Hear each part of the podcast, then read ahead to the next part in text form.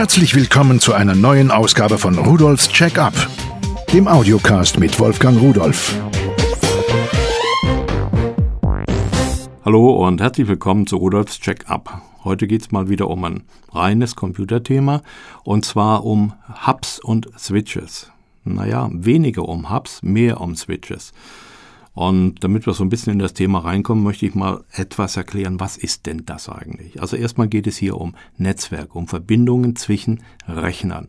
Wenn Sie also mit dem Internet verbunden sind, dann haben Sie einen Router irgendwo in Ihrem Haus. Vielleicht übernimmt das bei irgendwelchen Cracks auch ein Computer. Und danach führen Sie dann Ihre Netzwerkleitung zu den einzelnen Rechnern.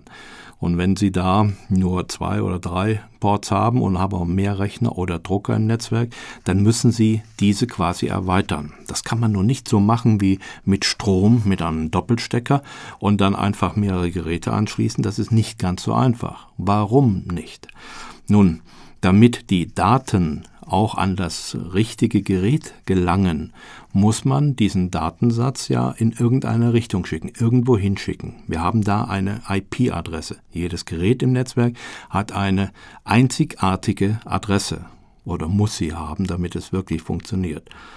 So, und wenn ich da jetzt mehrere Geräte parallel schalte, das kann man bei einer Busstruktur, hat man auch früher gemacht, dann ist das gut. Wenn ich ja mehr Geräte habe und die quatschen alle laufend über diesen Bus, naja klar, das ist dann so, als würden 20 Leute miteinander telefonieren, keiner versteht den anderen. Und das Gleiche haben wir auch auf diesen Leitungen. Es gibt immer wieder Kollisionen und die Pakete müssen immer wieder neu geschickt werden, diese Datenpakete, und das geht nicht. Und da hat man dann irgendwann gesagt, wir müssen hier eine andere Struktur haben und hat diesen Verteiler, diesen Hub, das kommt aus dem Englischen, heißt so viel wie Narbe. Man denkt da an eine Radnarbe, da sitzt also in der Mitte dieser Verteiler und dann gehen nach außen zu den einzelnen Geräten die Speichen. So können Sie sich das in etwa vorstellen dann schickt man das einfach zu den Geräten. Jetzt hatte man erstmal die Möglichkeit, mehrere Geräte an ein Kabel anzuschließen. Nur der Hub schickt natürlich alle Datensätze an alle Geräte gleichzeitig.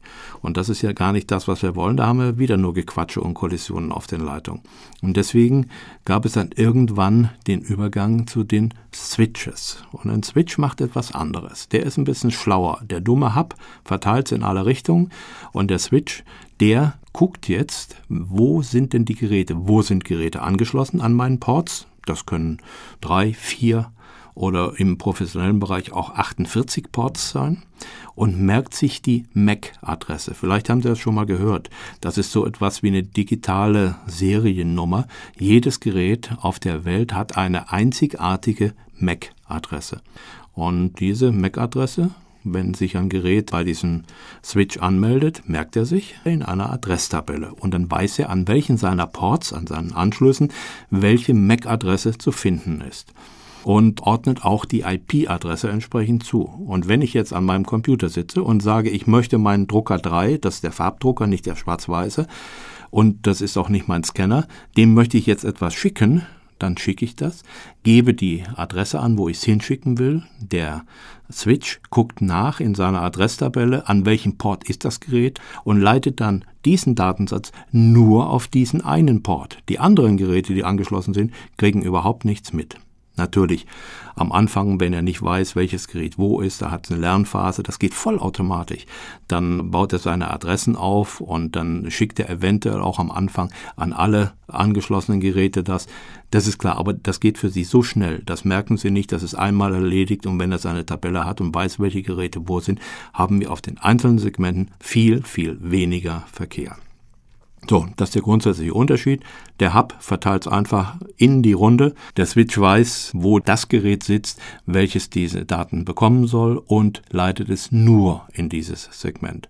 Es gibt eine ganze Menge Vorteile noch mit der Entfernung, mit der Latenzzeit, mit all diesen Sachen. Technisch sehr komplex, sehr schwierig und noch schwieriger zu erklären, aber wir brauchen es gar nicht, weil diese Technik wirklich seit vielen Jahren problemlos funktioniert.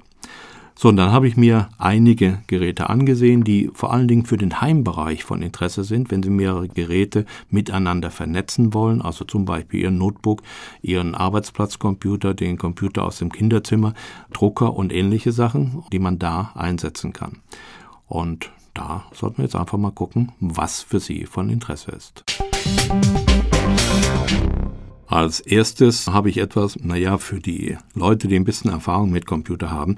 Wenn man einen älteren Rechner hat, vor allen Dingen bei älteren Notebooks ist es noch so, die keinen Ethernet-Anschluss haben, also Netzwerkanschluss, dann hat man die Möglichkeit über einen USB 2.0 Netzwerkadapter 1000 Megabit, so heißt der, für 14,90 Euro eine Netzwerkschnittstelle quasi nachzubilden. Da wird eine Software mitgeliefert, auch auf CD und die wird installiert und dann erkennt dieser Rechner, der diese Software jetzt hat, dass über den USB-Anschluss dort ein Netzwerkanschluss jetzt zur Verfügung steht und macht das. Das Teil funktioniert prima, wirklich klasse. Ich habe einen uralten Rechner genommen, so einen alten Ippen, und auf Anhieb. Das einzige Problem, die Anleitung ist derart grottenschlecht, dass ich wirklich sicher bin, dass jemand, der nicht viel Ahnung vom Computer hat, damit nicht zurechtkommt. Die Anleitung ist falsch, erklärt falsche Sachen und Menüstruktur ist falsch und richtig automatisch geht die Installation auch nicht. Wenn man die Hürde aber erklommen hat, wenn man also einen Freund hat, der Ahnung hat oder eine Freundin, dann ist es ein tolles Gerät, um auch ältere Geräte ins Netz zu bringen. Das nächste Gerät ist ein 5-Port-Netzwerk-Switch 10 100 Megabit, der nennt sich IP Time. So, und das ist ein sehr einfaches Gerät, was für die allermeisten Fälle zu Hause ausreicht. Kostet 12,90 Euro, ist so ein kleines Plastikkästchen, das ist gerade mal 10,8 Zentimeter breit, hat fünf Ports, wie das in dem Namen eigentlich schon zu erkennen war. Es wird einfach angeschlossen. Es braucht natürlich keine Treiber und ich kann dann fünf Geräte miteinander verbinden. Wenn ich es angeschlossen habe, habe ich Leuchtdioden, die mir sagen, ob jetzt Datenübertragung da ist und ein Gerät angeschlossen ist und so weiter. Was auch noch schön ist, es erkennt, welche Kabel ich habe. Es gibt sogenannte Crossover-Kabel. Das sind Kabel, die sind in den Anschlüssen über Kreuz. Weil wenn ich zwei Rechner miteinander verbinden will, muss ich diese Netzwerkanschlüsse über Kreuz verbinden, weil beides ja eigentlich Endgeräte sind. Wenn ich aber einen Rechner mit einem Endgerät verbinden will, mit einem Scanner, das hatten wir eben schon, oder einem Drucker, dann muss ich Kabel haben, die nicht gekreuzt sind. Und bei diesem Switch, wenn man den dem dazwischen hängt, braucht man sich darüber keine Gedanken zu machen. Der erkennt das vollautomatisch und stellt sich intern darauf ein. Also ein einfaches Gerät für alle, die es brauchen. Einzige, was er macht, er stört so ein bisschen im Radio. Also man kann nicht gleichzeitig das Ding auf dem Arbeitsplatz haben und daneben ein Radio. Da muss man schon in den nächsten Raum gehen. Aber für, wie gesagt, die meisten Fälle reicht es vollkommen aus. Der nächste Switch ist von Connectec, auch ein 10 100 Megabit Switch. Ein Netzwerk-Switch, 5-Port, USB mit blauen LEDs. Nun, was heißt das? Der Switch, den ich vorher besprochen habe, ein Switch braucht Strom, der hat ein Netzteil dabei und da muss ich das anschließen an die Steckdose. Und dieser Switch hier für 19,90 Euro, der braucht auch ein Netzteil. Ich muss also auch anschließen. Aber ich kann das Netzteil auch ersetzen durch ein mitgeliefertes Kabel und an den USB-Port eines Rechners gehen und dann holt er sich seinen Strom aus dem USB-Port, sonst nichts. Der hat also nichts mit der USB-Schnittstelle des Rechners zu tun, außer Stromversorgung.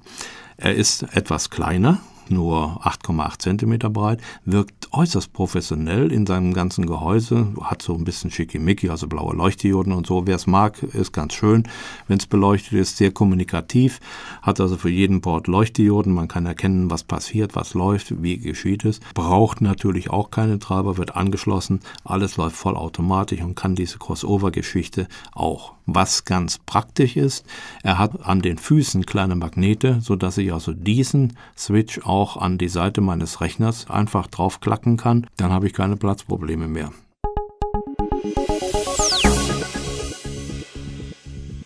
Die Geräte, die ich bisher vorgestellt habe, konnten alle diesen ganz alten Standard 10 Megabit und automatisch auch 100 Megabit pro Sekunde beim Switch, der stellt sich immer auf die schnellste Geschwindigkeit ein, die zu den Geräten passt, die angeschlossen sind. Jetzt habe ich von TP-Link einen 5 und einen 8-Port Gigabit Netzwerk Switch und wie der Name schon sagt, kann der noch schneller. Der kann nicht nur 10 und 100 Megabit, damit ist er natürlich auch kompatibel, der kann auch 1000 Megabit. Das ist also die zehnfache Geschwindigkeit.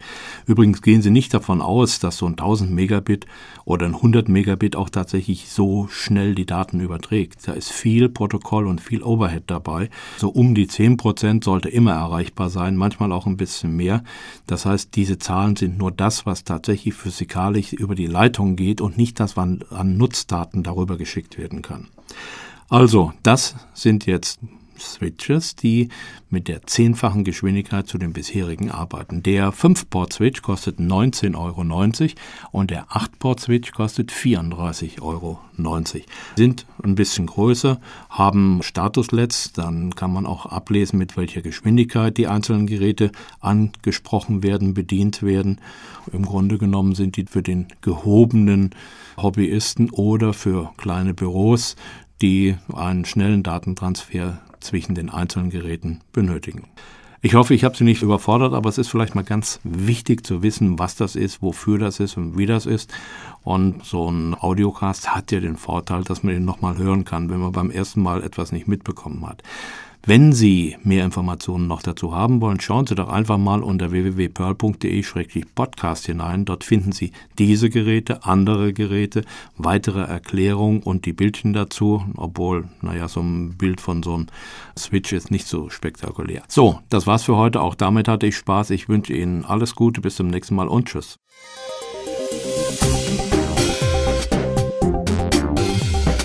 Das war Rudolfs Check-up der Audiocast mit Wolfgang Rudolf.